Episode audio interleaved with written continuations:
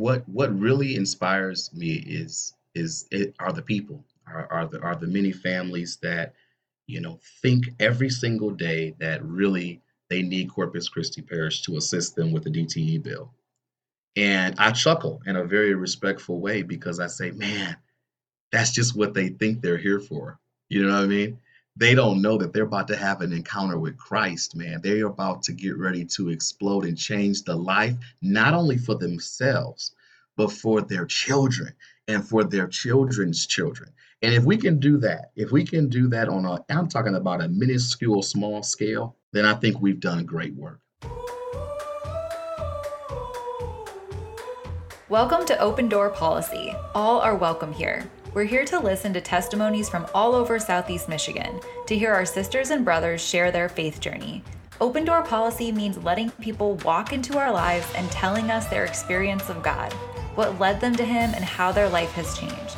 Tune in every other week for a new episode of Open Door Policy. I'm Emily Mentok. And I'm Father Patrick Gonyeau. Subscribe on Apple Podcasts, Spotify, Google, or wherever you get your podcasts. You're listening to another episode of Open Door Policy, and we are joined today by Curtis Simpson. Curtis, welcome to the podcast.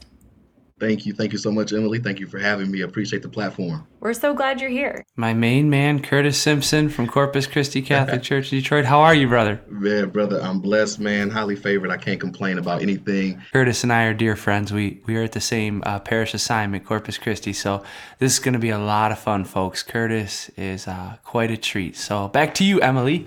Awesome. Well, Curtis, maybe you can tell us a little bit about your role at Corpus Christi. Well, thank you. So, yeah, I am uh, the Christian Service Director at Corpus Christi Parish. Uh, I uh, been in this capacity for the last, oh my God, it's been now 10 and a half years. Uh, wow. It, it, was, we started out at St. Gerard's and uh, we were clustered with Immaculate Heart of Mary and then we became Corpus Christi Parish. And so it's been a, it's been an incredible ride and uh, I absolutely love what I do, man. The people that we serve and what we do in this city is amazing. Yes. That's awesome. And I have to ask you, Curtis, did you make New Year's resolutions? Wow, yes, I did, and I've already failed. I, I, w- I wish I was real committed to it. It was a really easy one. It should have been easy. Um, yeah, I wanted to give up hamburgers. And January the 1st, I went straight to McDonald's. I'm not even I, I went straight there and got a double cheeseburger with mayonnaise and bacon. I, I just messed up the whole thing. No veganuary uh, for you. I know, right? I was figuring I could start February 1 uh, because I'm always a little bit late anyway. Uh, so maybe February one will be my new year, and then I can start then. There you go. there you go. Well, I'm on five and a half years of being vegan, so no hamburgers for me. Congratulations. Wow. You are missing out. I'm kidding. I'm kidding. oh my gosh. Um, Father Patrick, what else do we want to know from Curtis today? Curtis, who? Two questions out of the gate. Who? Uh, who's your confirmation saint, and who's someone who greatly inspired you in your walk in Christ? Wow, that's a great question. So uh, John the Baptist, man, you know, he he's like a, a, renegade, man. I mean, if, if, if the epitome and the person who's a Christian today was to take example from him, we'd all be on a better path right now. I mean, that mm-hmm. guy was a, was a, was a renegade. And so uh, that's who he was. And then a very much so instrumental person in my life. And I have to just be, I, there were there were a few, but uh, Father Don Archambault, recent Amen. retiree of Corpus Christi Parish, was uh, intricate. I'm talking about just uh, powerful in my life, mm-hmm. how to mm-hmm. be uh, a, a, a, working saint, a working saint in progress, and then also, you know, just how to relate to people and really get to the core of how to engage people, inspire people. Uh, to be better, to do better, to move better, to walk better. So, Father Don Archambault, among many, is probably top on my list. Praise God. That's great. And Curtis, can you you mentioned you work at Corpus Christi as a Christian service coordinator? Um, can you tell us a little bit more about what your life as a joyful missionary disciple has looked like lately? Because I'm sure that role has changed a lot, even in the pandemic and coming out of the the holiday season. So either from your work or in your you know your home life, can you just tell us about what your your life as a joyful missionary disciple is? Yeah, yeah, it's it's been an incredible, joyous ride so far. Um, I, I really have to give a, a big up to the Archbishop. You know, he was really inspired by the Holy Spirit to move, you know, the Archdiocese of Detroit and our city in a way that is affecting and affecting people's lives. And I think it starts with the core, us, right? The people who are on the front line, lay ministers, uh, your normal people who are just in a pew that might give you a high five along the way. Um, your your pastors, Father Father Patrick is, is amazing, spiritual man of God. Uh, you can see there's a a renaissance, a movement that is captivating the city, and so uh, you know, for it to be in words in a, in a document like Unleash the Doc, uh, Unleash the Gospel, excuse me. Uh, when you put those things in words, you know, you can't run from it, right? You you become vulnerable to it. And so, yeah, it, has been uh, an incredible, don't get me twisted, very busy uh. But it's been something that I've learned more, you know, about my own spiritual journey. I've learned more about people um, and really, really how to motivate them uh, to find God. Because, see, in my ministry, you're going to find people who say, hey, hey, Mr. Simpson or Curtis or whatever they call me, uh, I need a bag of food. And, and and again, you know, time and time again, you feel like that that is the reason that they're there, right? I'm supposed to give them this food and, and you know, pray with them and, and then send them on along, along their way. But Emily, Father Patrick, it's it's so much deeper than that. You know, when you get a chance to talk to people and really get to know them and hear their struggles and their stories and pray with them and cry with them and laugh with them and high five them, where they look at you not necessarily even as a person working for the church, but they look mm-hmm. at you as a friend or a brother. See, that's mm-hmm. the real mission. And when we really get to the simplicities of what Jesus is trying to teach us, it is the simplicities of life like that, building friendships along the way, being that positive person, being that light, that joyful light along the way. You never know who you might touch. And we don't know how much time we have on earth. So Amen. you want to use these moments uh, as you can to in most the most change you possibly can in your families. Uh, I'm a single father with two kids. It's hard. I mean, they're at home with school. You know, I got to figure out how we're eating all day long, snacks all day long, and, and consider you know what they're what they're going through. You know, uh, and, and, then also still uh, you know do my job and, and, and be uh, a catalyst for people to be able to depend on because I represent something more, something more that people want, but they don't know they want it, Emily. Mm-hmm. So it's our job to kind of make sure we check and balance ourselves along the way. I always say that one of the most powerful jobs in the world is going to make you laugh. I hope. Uh, my jokes get horrible after seven o'clock, so forgive me. Oh no! Uh, but uh, is an accountant, right? Accountants actually have the most boring job in the world. Let's keep it real. You're looking at numbers all day long. but let me tell you what they have that none of us have. They check and balance everything every day, all day. So there's no gaps. There's no, man, you know, you were having a bad day and a guy cut you off in traffic and now it's time to curse. Oh, because we can go to church on Sunday and ask for forgiveness, it's okay. Accountants check themselves all day. So there's never any any any any little squeaky wheels, any water getting through. They're always on their game. Accountants have it right that way. Their job, their job is boring though. I'm not gonna lie. wow, never thought I'd be taking life advice from accountant work. that's a great, that's a great new perspective you brought us. So it sounds like you have a really, you know, just like amazingly inspired, inspiring attitude about being a joyful missionary disciple now. But we'd actually really love to explore, you know, how you came to have this perspective, this relationship with Christ that you have. Like, what has led you to now being able to bear bear witness um, in this incredible way? So um, maybe you could tell us a little bit. What was your life like before encountering Christ? Ah, man, it's a great question. We're going to be talking for a long time. Get your coffee ready. No, I'm Let's kidding. do it. Uh, so, yeah, well, you know, I was a young man. I grew up in this city. Uh, I, you know, I, I, had a lot of things, and I have to be honest and just talking real. I mean, uh, you know, I'm a black young man growing up in the city. Uh, I was the only, we were the only Catholic family in my neighborhood. You know, we grew up in a pretty, pretty, I'm gonna say rough area. It was pretty rough though. Uh, but everybody was Baptist, you know, everybody was Church of God in Christ or Lutheran. And, you know, I remember, you know, people, you know, say, oh, yeah, Curtis, what church you go to? And it's like, ah, I go to, at the time, St. Gerard's Catholic Church. And they're like, hold on, you're black and you go, you, you praise Mary? You know, that was the whole assumption mm-hmm. back in the day.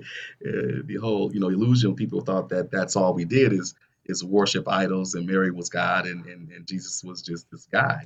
And, uh, so at, at one point, uh, you know, I really didn't, I was afraid, you know, to express my faith. I was, I was, and this is way back. I'm talking about third, fourth grade. Like I just, people ask me what church you go to, and I just say, oh, I go to church up the street sometimes. But really, we were in church, you know, two times you know, a week. You know, we were for mass, and then, you know, we were also there for my mom had meetings or whatnot. We were kind of always around the church. Um, and then something happened to me. I was always a ball player. I was in sports and stuff, and you know how you get tired of getting pushed around. Like if you're a mm. little guy, they're gonna push you. If you're too fat, you're gonna call you fat, slow. You know, you can't shoot. You're, you know, people always, always talk trash on the court. And so I, I, I was sitting. I said, you know, I'm tired of hiding what feels so good. And I made this mm. at a mm. very. I'm tired of hiding that what feels so good. And so I went to talk to Father Don. And I told him all about it. I said, I've, I've been hiding from God. I almost been, you know, like almost not even trying to even tell people that I actually go to a beautiful church and I'm happy you know, because I'm I'm I'm a black kid and I'm supposed to be Baptist. That's what everybody tells me I'm supposed to be. Hmm. And uh, with his wisdom, he just sat back and said, "Do what your heart tells you to do," and that put me on fire. I was just fine with that. Uh, I got into the church. I was hired uh, to work in the church office as a little office aide, six hours a week. It was four dollars and some change an hour back in the All day. Right. I was making oh big gosh. money. Whoa, it was big money. And uh, I used to take my Bible with me everywhere. I would read anytime I could get. I always had liked to read um, sports. Those are my two favorite things uh, beyond movies. And um, I just started to learn. I started to really get motivated uh, into just learning about who God was to me. You know, your parents kind of tell you who God is to you as you're coming up because you're just going to church and doing your thing. But you know, for me, man, it, it was really, really a personal thing. I really want to get to know this this Jesus guy, this you know, what is this thing all about? And that's when I started to pray and, you know, really started to develop, uh, you know, uh, uh not being afraid to speak in public, uh, you know, mm-hmm. not being afraid to pray with people, not being afraid even when you're around cousins or family members or friends that curse or don't even believe in God to say, hey, man, you want to go to church? Man, let me tell you about Jesus, man. Look, good. You should pray, man. I, I mean, I started to develop this little just just energy, and then when I was 13 years old, okay, uh, the then uh, was it uh, a seminarian jerry battersby was a seminarian at mm-hmm. our church st gerard's parish.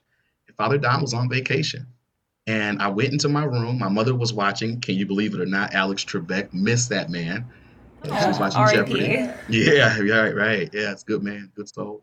And uh, i said mom I'm about to go and i got done my homework. I said i'm about to you know eat dinner and i'm gonna read my bible and, and listen to some kirk franklin.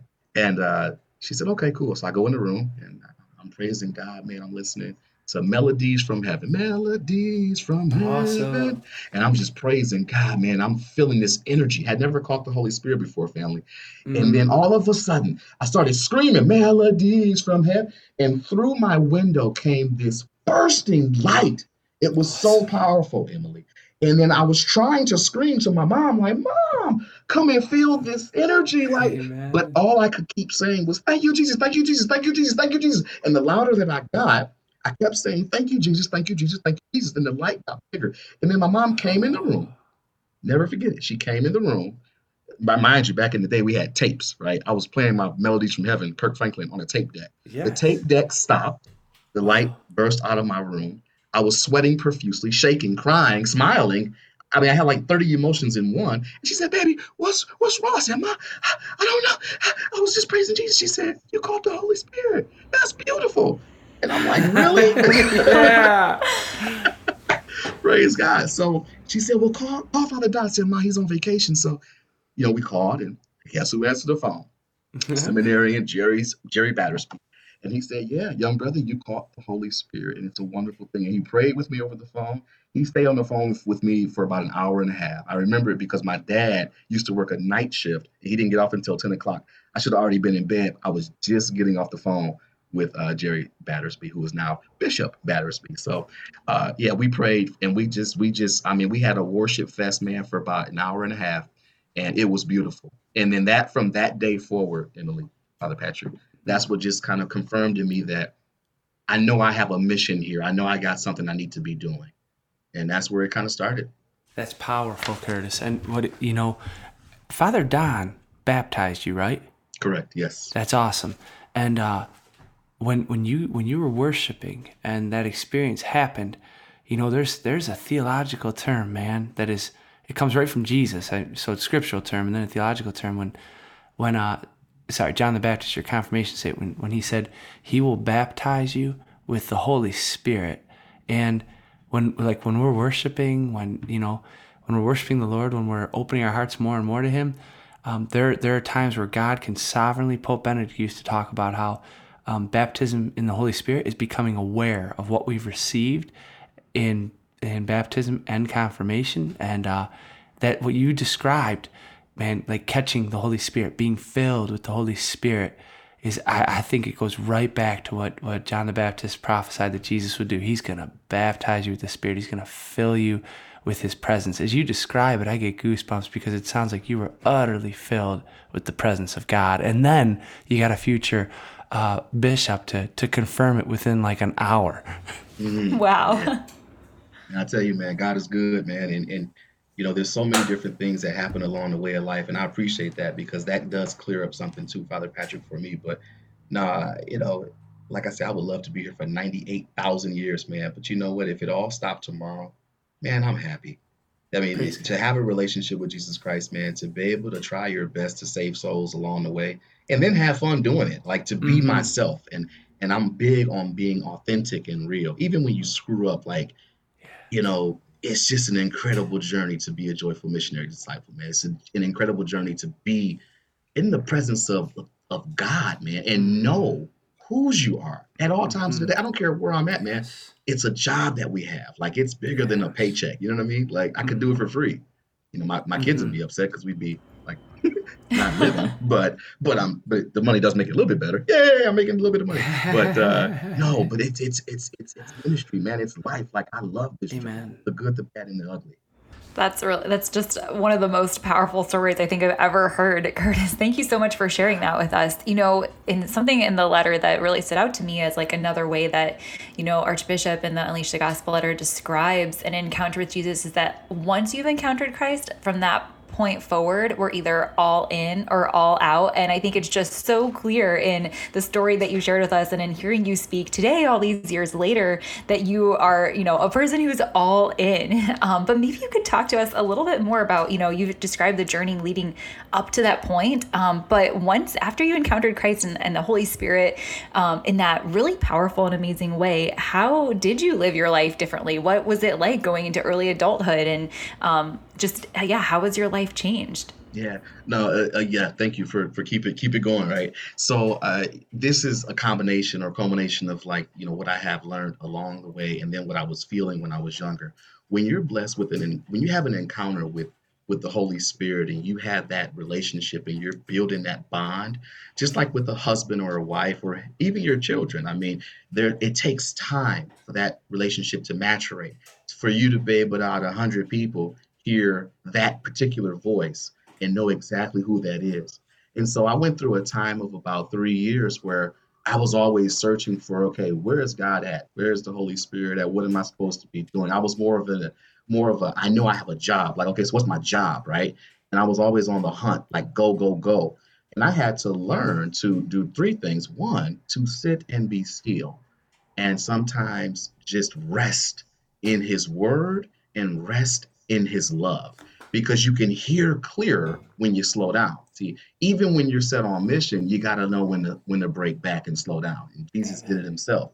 You know, he had to get away from the riffraff, the talking and the hey, high five, we love you, and hey, can you heal my sister? He had to stop and had to go and almost like work out. He had to have an exercise plan to kind of get himself back into shape. Um, and that relate that time is actually more critical than the larger people would consider larger moments you know those encounters those uh, in, impactful experiences. So i went through a time where i had to learn what it truly was and is to be a christian a follower of jesus. Like what did it really mean to me as a young man? Because of course i was still young. I'm playing basketball. I mean i, I, I want to make millions of dollars you know i want to have 100 kids. Uh, hey am i supposed to be a, a priest or a pastor? And so i went through that I, I had to I had to go through that journey. I had to pray about that. I went to some of the discernment nights. I mean, I think I was like a, a repeat offender on discernment night like three years in a row. Mm-hmm. I'm still discerning after 30 years. So uh, I had to really, you know, pray. What what is it that God wants me to do? And at one point, yes, I did want to be a Catholic priest, a pastor. And in fact, there are some days where I still say to myself, man, it kind of would have been, you know, I wish I would have got that, you know, but, you know, life happens that way. So yeah, I, I ended up uh, taking a, a, lot of courses, a lot of classes, whether they were, you know, just for credits or just for educational purposes. Um, I continued, you know, to go to school. I went to college. Um, and of course, when you get to college, that kind of that kind of throws a bone in everything because uh, you're not as consistent on Sundays. you're trying to get through life. You know what I mean? Um, and so college is so like that. My that was my college experience for yeah, sure. Yeah, you just you just kind of run away a little bit. You're doing some partying. You're you're enjoying life. You're trying to figure out, you know, if if that way is the way, even though you know that's the way, is that the way that you want to go? And uh, so I had to go through some life experiences. I always, you know, remind myself. I tell my son to this day, you know, every experience, man, really, and I mean this, good, bad, or ugly, is a, it's going to teach you something for something for later on, for you to be a blessing to someone later on, or maybe a blessing to yourself to stop you from doing something stupid. So I had to go through some life experiences. Uh, but I mm-hmm. always stayed in the church. You know, I always came back. I always volunteered for Christmas decorations. I I, I, I had the altar servers. You know, I, I tried to keep myself, you know, one leg all the way kind of in, and then okay, I'm mm-hmm. still out here with the right leg, still trying to figure out, you know, what what did I want to do with my. Life. And then I had my son. Uh, he was born in, in 2005, and um, I had my degree, so I was already kind of secured there, and I was working for the state of Michigan at the time and making pretty good money. I thought that that's exactly what I was supposed to do is just work for the state, and, you know, get a good retirement plan, and and that's it, you know. Uh, and and then something happened, and then and I got an opportunity to work as a pastoral youth minister at the then Immaculate Heart of Mary Parish.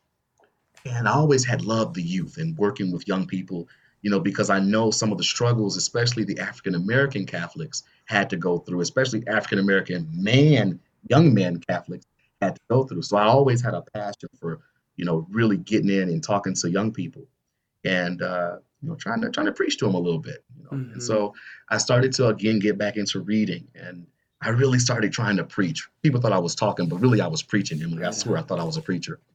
And I loved it. And it kind of like sparked a match, like a flame in me, man. Said, Whoosh, I love this. I, I, gotta I gotta get back into church ministry.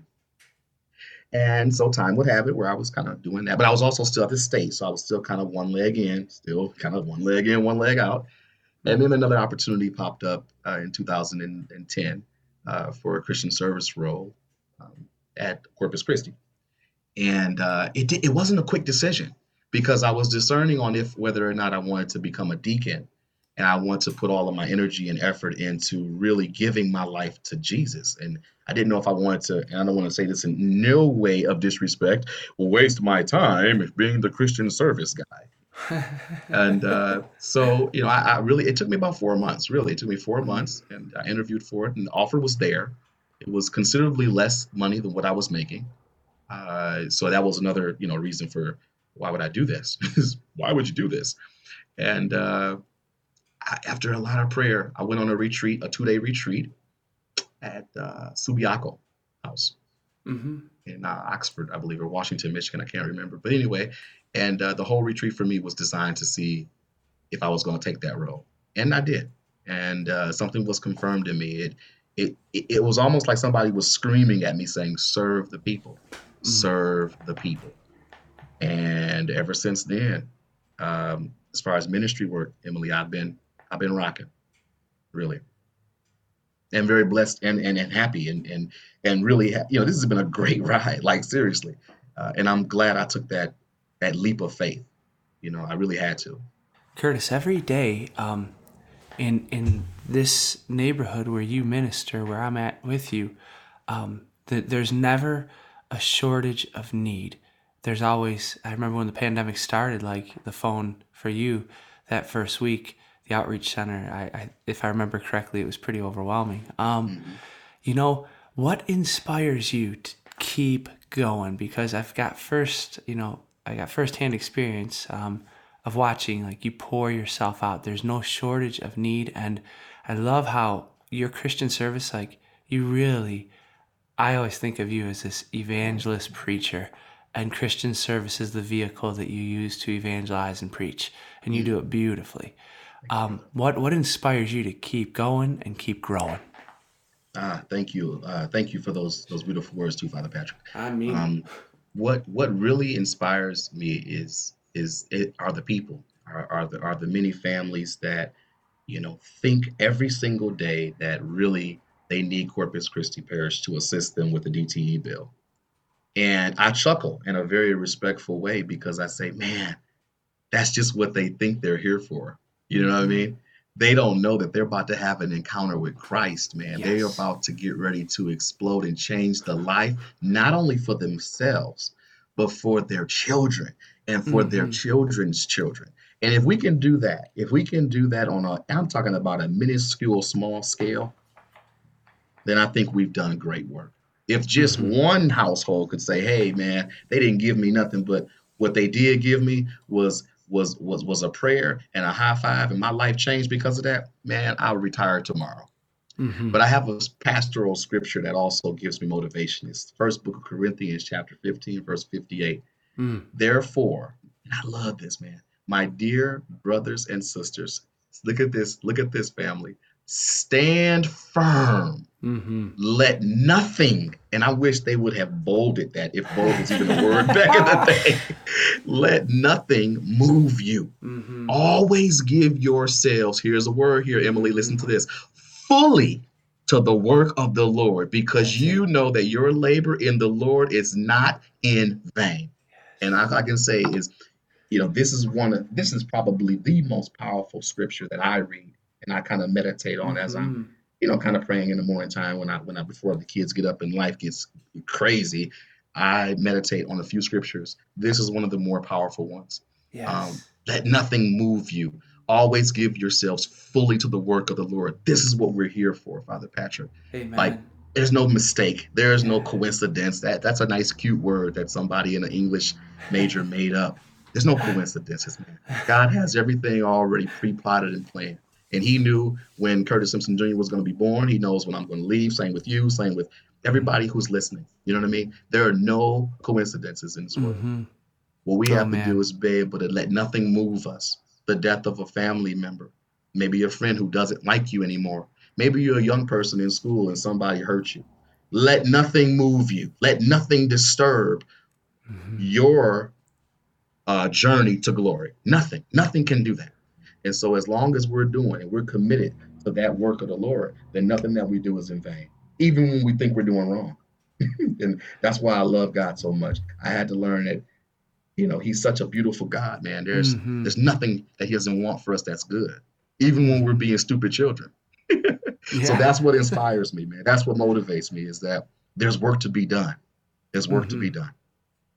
Praise God. I, I, as you're talking, I just think about that scripture seek in Matthew 6 33, seek first the kingdom of God and mm. his righteousness, and all these things will be added unto it. And I, I just, you know, picture you getting up day after day. I know we, our campus, we have two buildings. Curtis is just down the road from me, uh, but our paths cross uh, a good bit. But every day, I mean, there's there's always uh, people in need waiting, waiting for your time and your attention. And uh, each, I love how you go after you're seeking first the kingdom of God and His righteousness, mm. advancing His kingdom, and, and always, always sharing the gospel with them and letting them know that there's there's a beautiful church uh, right down the road. And Emily, part of my job, honestly, is keeping people from hiring Curtis. oh, I just I practice giving people dirty looks. I shake my head. Uh-uh, don't even oh, think Patrick, about it. You can't give people dirty oh, looks. Oh, when it comes to Curtis Simpson Jr. and and uh, somebody maybe giving him the look about he could help us out. No, he can't. just kidding. Well, Jesus, whatever you want for your beloved for your beloved uh, disciple Curtis Simpson Jr., I, I say amen to that. I'm just horsing around a little bit. So, Emily, what's on your mind? I ask Curtis. Well, you know, Curtis, something that really stood out to me there that I think would be great for maybe you could share a story with the audience about, you know, things that maybe other Catholics in the Archdiocese or other disciples who they go through their life and, you know, maybe because they haven't had, if haven't been blessed with that same sort of encounter with Christ or that same um, mission first above all else, like attitude that you are demonstrating here in the most inspiring way. Um, something that maybe that they would have written off as a coincidence or just, you know, going through the motions in life, doing works of mercy or mercy in action, um, and then having something that you recognize as a spirit moving in your work, an opportunity for evangelization. Could you maybe share a story? Um, could be recent, it could be one from in your, you know, de- decade long career at Corpus Christi that, that stands out to you of, um, you know, when has one of those moments which so clear the Holy Spirit's working, such a great moment of you being being called by God to step into that opportunity for evangelical charity, like evangelization through the works of mercy that you're doing, um, that is not just a coincidence. Mm. Take your time, Curtis. I know you got a ton of them. Let it rip, baby.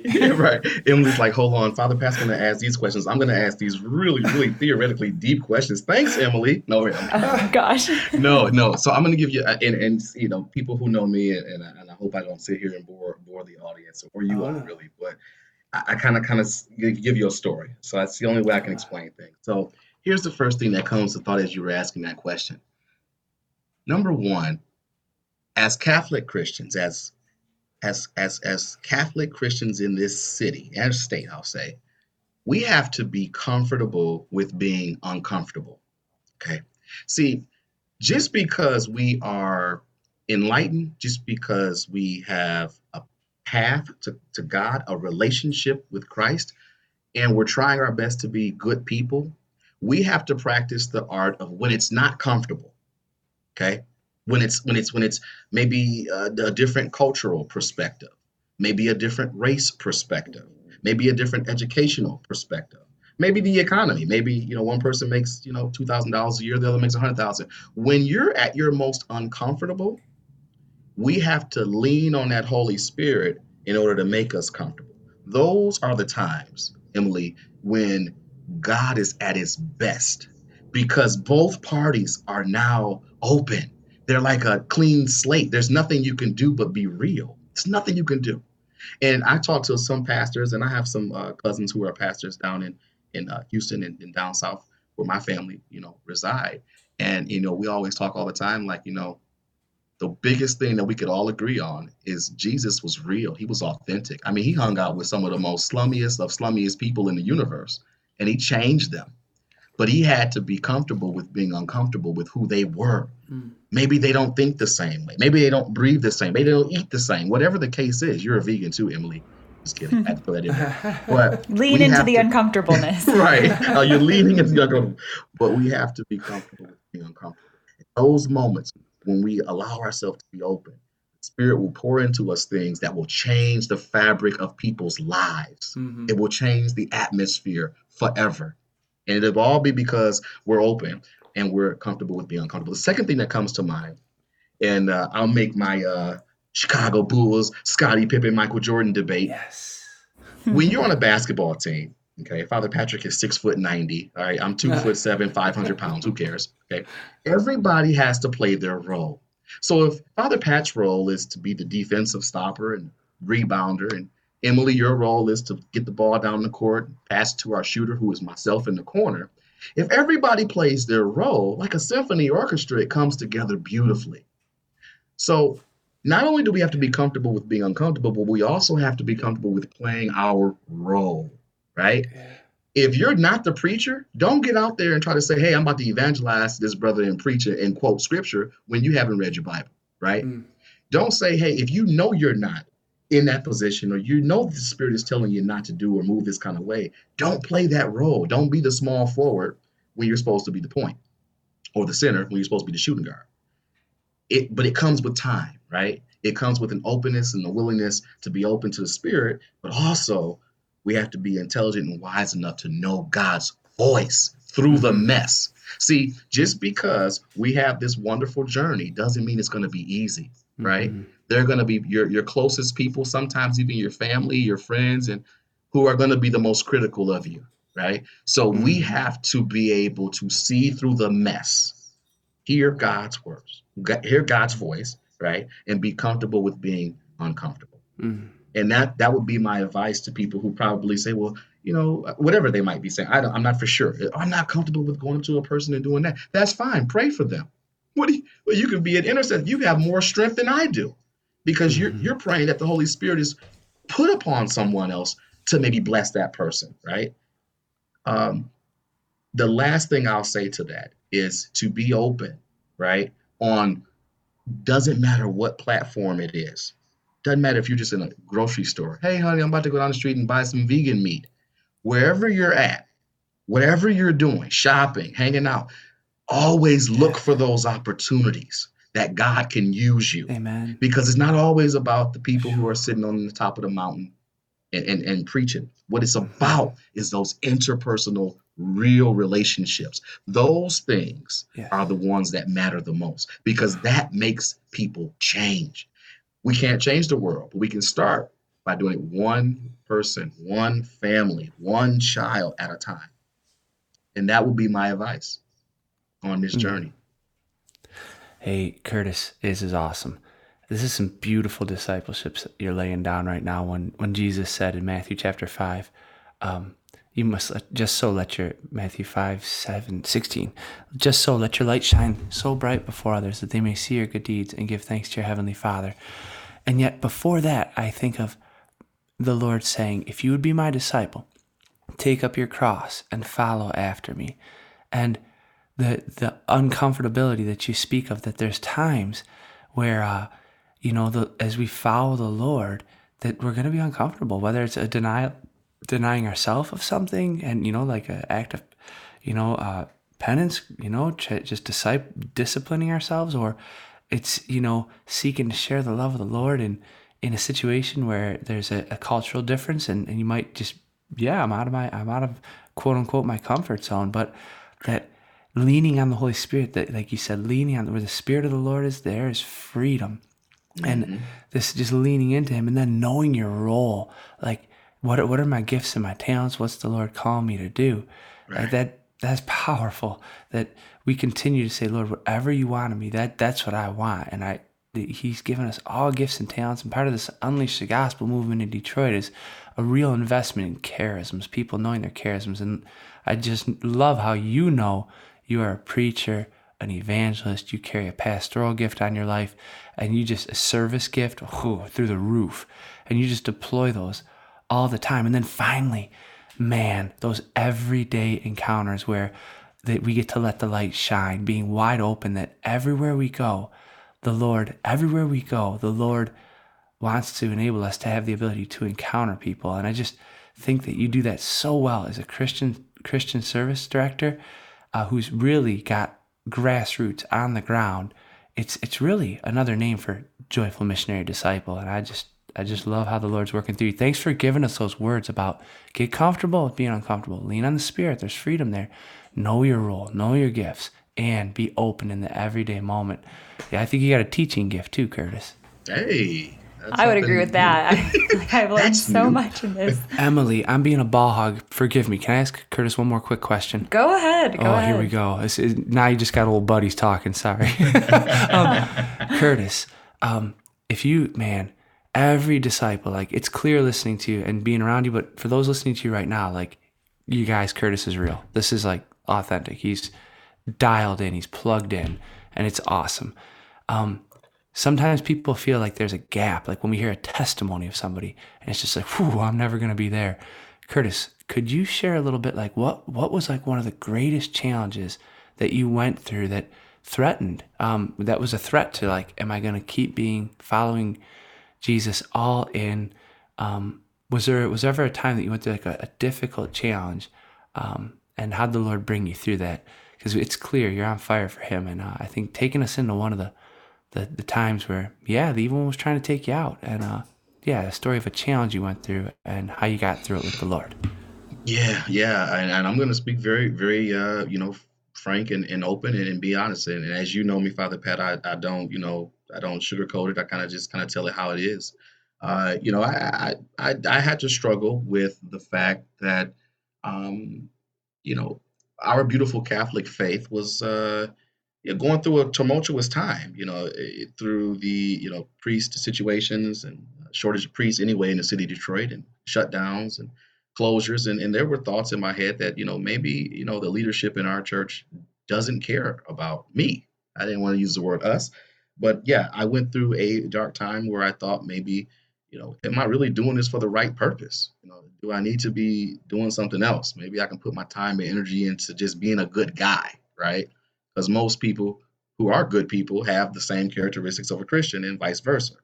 And so I just be a good guy. I mean, I don't, you know, get out there and do anything wrong. I'm not robbing anybody, killing anybody. So, so I just be a good guy and I maybe put the Bible down and and be done with that because I had kind of uh, at one point did lose my faith, not in God, not in not in Jesus Christ, but I did lose faith in in my uh, in leadership of our church. Hey, thank you for your vulnerability and honesty. I just want to thank you for that. Keep going. Sorry. I, hope I hope this doesn't lose my job now, right? no, come on. Part of your job is to always call me out. But back to you, brother. Seriously. yeah. So yeah, I I had I uh, went through a, a time of about a year. Uh, it was quiet and it was actually pretty pretty uh pretty sad, to be honest, because uh, you know, a person, I always tell people, you know, who leans on the person that leans on everybody, or who everybody leans on, or who talks to the person that talks to everybody, or who listens to the person that listens to everybody. And sometimes I have to be honest and say, no one. And so, again, uh, you know, when when God gives us these different charisms and gifts, you know, there does there is a cost, there's a sacrifice, right? You're going to lose some friends along the way. You're going to feel alone at times. And so I went through about a a good 12 to 13 month time where no one knew it, but I was second guessing the whole thing. And, you know, I had stopped my reading, I'd stopped my Bible, I'd slowed down my relationship with God, not stopped it, but uh, I definitely slowed down. But it was a very dark time. Um, and I knew, I knew after a point, I didn't, it wasn't just like a, like a light switch. That was a long time, 12, 13 months. But the closer that I got to month 13, uh, I started to realize that I know my God would not have me with my stomach in, in you know, turning and nervous or or feeling a certain kind of a way. And I knew the feeling I felt when I was open to the Spirit and when I was talking to God and when I did have my relationship with Him. So I knew what was happening was the enemy was throwing me off. And then as a single man uh, who is a single father, you know, what do you have to do? Be with someone. You have to date. You have to go out. You have to, you know, you have to do those things, right? You have to have experiences. And so uh, there was a mix of a lot of things that were going on uh, that that pulled me away from that this fire that you see today. But again, and I'll like end it with a lightning bolt is that is still how it was supposed to go. See, there's never an error. There's never an omission. There's never some some just random things. It was pre-planned that way to build me up, to get me stronger, to prepare me for the lifelong journey. And so I appreciate it after after I went through it, of course. I appreciate the opportunity to go through that dark moment, to question, to second guess, to see if this was all for what I'm supposed to be doing it for. Uh, so yeah, the greatest mysteries. One of the greatest mysteries in our faith is that God is omniscient. God knows everything, and then we have free will. And like, does God know what I'm gonna choose? Like, yeah, He's omniscient. He knows everything. But am I still free? yeah, it's just, oh, it's wild. But thank God mm-hmm. that, that, you know, he does honor his word, Romans 8 28, that he makes all things work for the good of those who love him. So Amen. I love how you can see, like, and I see it too, man, like in our lives, like all of us disciples, like, he writes straight with crooked lines. Even when he we're writing that crooked line, and he's okay, you know. But you're yes. right on, Curtis. Curtis, um, for anyone you know who's listening, who's gone through something similar, who might encounter that in the future, you know that like that period of time where you do start to question things you feel separated you you lose that kind of like extra spark that you had and things get tough. You know what once you sort of had started to have that revelation that it it was uh that it was you know just the evil one trying to pull you away and it wasn't really god who was giving you that feelings and you needed to get that peace back what did you do to kind of reconnect with your faith? What did you do to reignite your journey as a joyful missionary disciple Mm-hmm. Great question again, and and uh, again, you know, I love giving stories, so here we go. Uh, mm-hmm. just like Ooh. anything in life, right? Uh, it all takes this this big old thing that that man wants to control, and everybody is time, right? The thing that we can't get back the most is time, and so if you're trying to work out and you getting a six pack, you're not gonna wake up in the morning and just get a six pack. You got to do 20 sit ups, right? And you're struggling to get to 20. You're breathing hard, you're sweating, and all of a sudden you get to 20, and you got mm-hmm. 23 and you're sweating and breathing hard and it's hurting and your stomach hurts and you, you want to eat hamburgers and you can't because you want the six mm-hmm. pack and then you get 27 and then you just keep going until all of a sudden you're at 100 sit-ups 50 push-ups 20 barbell lifts and you're running for 30 minutes a day right? But it didn't start that way.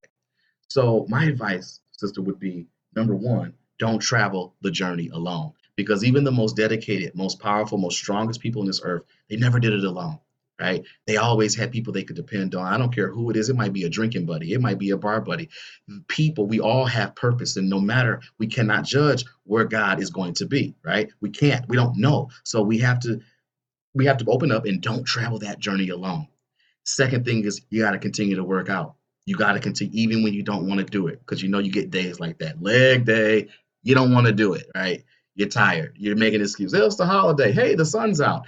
All kind of excuses. You have to almost. It, becomes a part of every fabric of your being to continue to seek out God's voice, to make sure that you're balancing yourself by checking and balancing the Holy Spirit that's in you. Because see, this is already in us, but sometimes the light goes out. And it's another person's job to light it for us. So we have to be, we have to know that we're not on this thing alone. See, the enemy wants you to think you're by yourself. See, that's why God made, that's why your auntie died last week. Yeah, look, you sick right now. You got diabetes and high blood.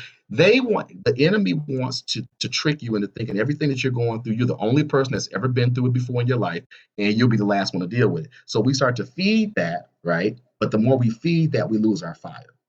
So, you know, yes, you do have to have a, a committee of praying warriors and folks that pray for you, that love on you, that can keep it real with you behind closed doors and just say, hey, you need to do this or you're not doing that. You you got to be open again to being vulnerable. And that of course goes back to what I was saying earlier, Em, is being comfortable, being uncomfortable. Everything ain't gonna be peaches and, and cream and cute and tasting good and smelling good. You're gonna go through some fires and some wars. You're gonna be wrong sometimes. You're gonna be dead wrong, so wrong that you're gonna lose friends. You're gonna lose people that love you. You got to be willing to take that. You got to be open for that. But you do have to continue to move on. And I got to give a shout out to Miss Mary Nunnally, who mm, Mary. is an elder oh, yeah. in our church. And she is a beautiful, beautiful woman of God. And her birthday had passed, I think this was last year before the pandemic. And I said, Miss Mary, you are such a beautiful lady. I said, just give me one secret in life. And she looked at me, and I wish you guys could see me. I'm touching one hand like it's her touching my hand. She said, Baby, Never stop moving. That's the key to life. Never stop moving. Never stop praising, never stop singing, and never stop moving. That's the advice you get. And it was so simple, but it's so powerful because that's the key to life. The enemy wants you to stop because once we stop, we become conformed to where we're at. And as you know, perception changes reality. So now you think that everything is just the end. So you stop and you no longer can now fight for God and you've lost the battle, but you think you've won. The key is to continue to keep moving. Never stop. Never stop. So that's what I did. I had to, even when I didn't want to, right? Ah, man, let me read this Bible. Let me let me go ahead and pray a minute, talk to God, and let me see what He's gonna tell me today. Even if it was a snobby kind of way, like a child who was told they couldn't get the cookie on top of the refrigerator. Oh man, I know he's gonna say no right? But I had to still ask anyway. You got to keep moving. You got to keep those communication lines open. You got, even if it's a crawl, Emily, even if it's a crawl, you got to keep moving. Don't let the enemy take you out. We got a beautiful thing going on in the Archdiocese of Detroit right now. We're unleashing the gospel. We're unleashing the Holy Spirit. And you know what? We unleashing a whole lot of kick butt on the enemy. And I don't think there's anybody that that's, that wants not to be in this circle even if they're not in this circle, they really want to be in this circle. Praise God. Hey Curtis, when you spoke of uh, to Emily, you know, when she asked that question, how do you how do you get through? How do you reconnect? And and you, you just encourage like you know don't go it alone. Stay stay connected. It it comes back to me. I think this is um one of the good habits that the Archbishop talks about for joyful missionary disciples: docility to the Holy Spirit, and really um, 1 Thessalonians chapter 5 verse 11, verse 11 when St. Paul says encourage therefore encourage and comfort one another build up one another mm. just as you are doing encourage and another translation yeah it's encourage and let me pull up the NAB. Therefore, encourage one another and build one another up. That's the translation I'm looking for, the, the, the one we use in church. Therefore, encourage one another and build one another up. And just a reminder, like as you've given this testimony, just a reminder for everybody listening that life and death are in a certain way in the power of the tongue. And when Jesus said, The words that I've spoken to you are spirit and life, that it, as disciples, we never know who the person who around us needs a word of encouragement, a 1 Thessalonians chapter 5 verse 11 word to encourage them, to build them up and to help stir that fire. There might be a Curtis Simpson walking right next to you who just needs his flame stirred a little bit mm. by an encouraging word from a disciple. And I just feel privileged, Curtis, to hear your testimony and, and to hear you say that don't go it alone and that, that that played a role in your rekindling as well is those who would encourage you still along the journey. Because Father Don was always there, wasn't he, man? He's always 31 years here. He wouldn't let anybody get away. He's, and then it's also the other. Uh, that's part of the gift of this community, Corpus Christi. So connected. There's others as well, and like you know, a Mary Nunnally or even your mom. I'm I'm blessed to know your mom. She's a powerhouse, and uh, yes, but yes. that that people can continue to encourage those that we can continue to speak words of life and encourage those around us just yeah, it's what I was drawing when you were saying that about don't go mm. it alone. Nah, praise God, man. And you're right. Like I said, I mean, I, I, I there's some names I really, and, and, God is telling me to say these names out loud. Minister Wallace Hill was one of the first black ministers in in in the Archdiocese of Detroit. You know that I saw that I was able to talk to. He would talk to me. We would call these coffee dates every Saturday, man. It didn't matter if it was sleet, raining, snow that man was a warrior. And he'd say young man i want to talk to you. What's going on in your life? And he would give me an hour man every saturday and pray with me. Taught me how to pray. Taught me how to be strong. Those were those times where people were igniting that fire in me. I didn't even know it right? Thought it was just coffee talk. It wasn't. It was bigger than that. And people see in you what you can't see in yourself sometimes. And so again being open that Holy Spirit. Uh, uh, man, again, Father Don Archambault, he would just pick it. You know, we go out and get a sandwich or something. Everybody know I like burgers, so yeah. wink, wink. Anybody? Okay. July, my birthday. Okay, I'm just kidding. But uh, you know, we just go out, have a bite to eat, and just talk, and, and just just being able to be authentic and open. Uh, Deacon Bill Dorsey, Deacon Bill Dorsey, man, praise God for his life and his ministry. He was powerful, man. I mean, he was powerful. He was a convert. He came from, uh, I think, a Church of God in Christ uh, church way back in the day. This is way back in the day. And he would just talk to me. He invited me to come by his house. I would cut his grass. After I would cut his grass, his wife would make us sandwiches and we would just kick it, man, for two hours. Those were times where I could be fueled and refueled. And I didn't even know what was going on. I thought it was what we were supposed to be doing, right? But mm-hmm. people like that, Dallas Gamache, Deacon Paul Mueller, these people have been you know, in my corner praying for me, man, rooting me, pushing me all these times. It took me a long time to realize, though, that's what it really was. And that's why I say to people on the air, you know, uh, Emily, Father Patrick, even, you know, we're okay. Where you are, are where you are, and it's fine. And be kind and be okay with that because there is a greater purpose for whatever, even this, this what we're doing right now.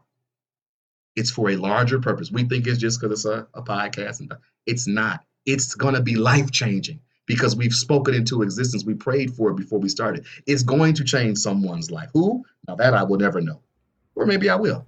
Doesn't matter to me. We're where we're supposed to be. Anyway, I'm sorry. That just kind of fired me up a little bit, Father Patrick. Man, praise God.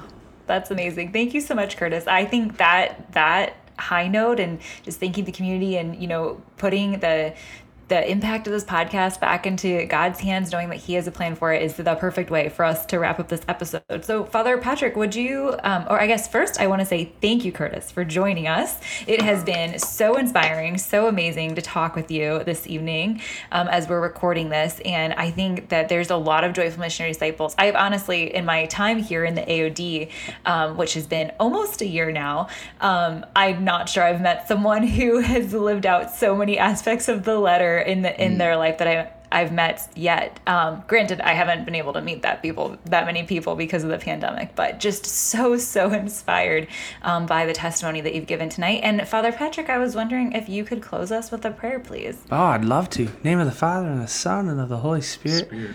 Amen. Oh, Father, thank you so much for your beloved Son, Curtis Simpson Jr. Thank you, Father, for the opportunity to let us gather and listen to testimony from your beloved Son, who's our brother. And we pray, Father, that everybody who heard his testimony would be lifted up, would be inspired, would be uh, encouraged to be an on fire, joyful missionary disciple in whatever, whatever role that we have. Uh, we just ask, Father, that we would all be inspired by, by what Curtis has laid out for us and, and go with that fire that Curtis has. And, and Curtis, I just want to ask you, brother, would you, I'm going to pitch it, oop it to you. And I just want to ask you specifically, please, would you pray that every person listening uh, receives a dose of the fire for love of God and love of man and women um, that is in your heart, because I see it firsthand. There's a fire for God and for people in your heart. And I just, you know, I, there's an old saying: if you can touch it, you can have it. Like you can always ask God for, ask, seek, and not. God, can we have some of that? So Curtis, why don't you drop a, a prayer on us to have some of that fire for love of God and love of others? Yes, well, thank you, thank you, uh, Emily and Father Patrick, uh, for for allowing me this opportunity to to share, you know, testimonies and uh, to be with you all this evening. This has been an amazing uh, opportunity, and I appreciate it. and I thank you for it. So at this moment, I just want to ask that the Holy Spirit bless anyone who's listening to this podcast tonight, Lord. I, I ask, Lord, that you be with all of us, particularly the people who feel alone or threatened, Lord. The enemy is trying to destroy them. Oh, Lord, I'm too old, or I have a handicap, Lord or I can't do this because I don't have the finances. Lord, we remove all of that because you promised us life. And so we give you all praise and glory for every single thing that you've given to us. Allow us to be comfortable, Lord, with being uncomfortable. Allow us to be strong and convicted to not travel this life alone because you don't want us to be alone. And Heavenly Father, I ask that everyone pick up their arms and pick up their cross and become joyful missionary disciples so that we can change the world one home at a time. So we give you all the glory, we give you all the praise, and we love you with our everything. In the sweet name of Jesus. Amen. Amen. The exclamation point be blessed. In the name of the Father and of the Son and of the Holy Spirit. Amen. Amen. Thanks, Curtis. Yeah, I love you guys. Thank you so love much. You. Thank you so much. This was just amazing. I want to thank our listeners for listening to Open Door Policy today. You can subscribe and find more episodes at unleashthegospel.org forward slash podcast, Apple Podcasts, Spotify, or wherever you get your podcasts.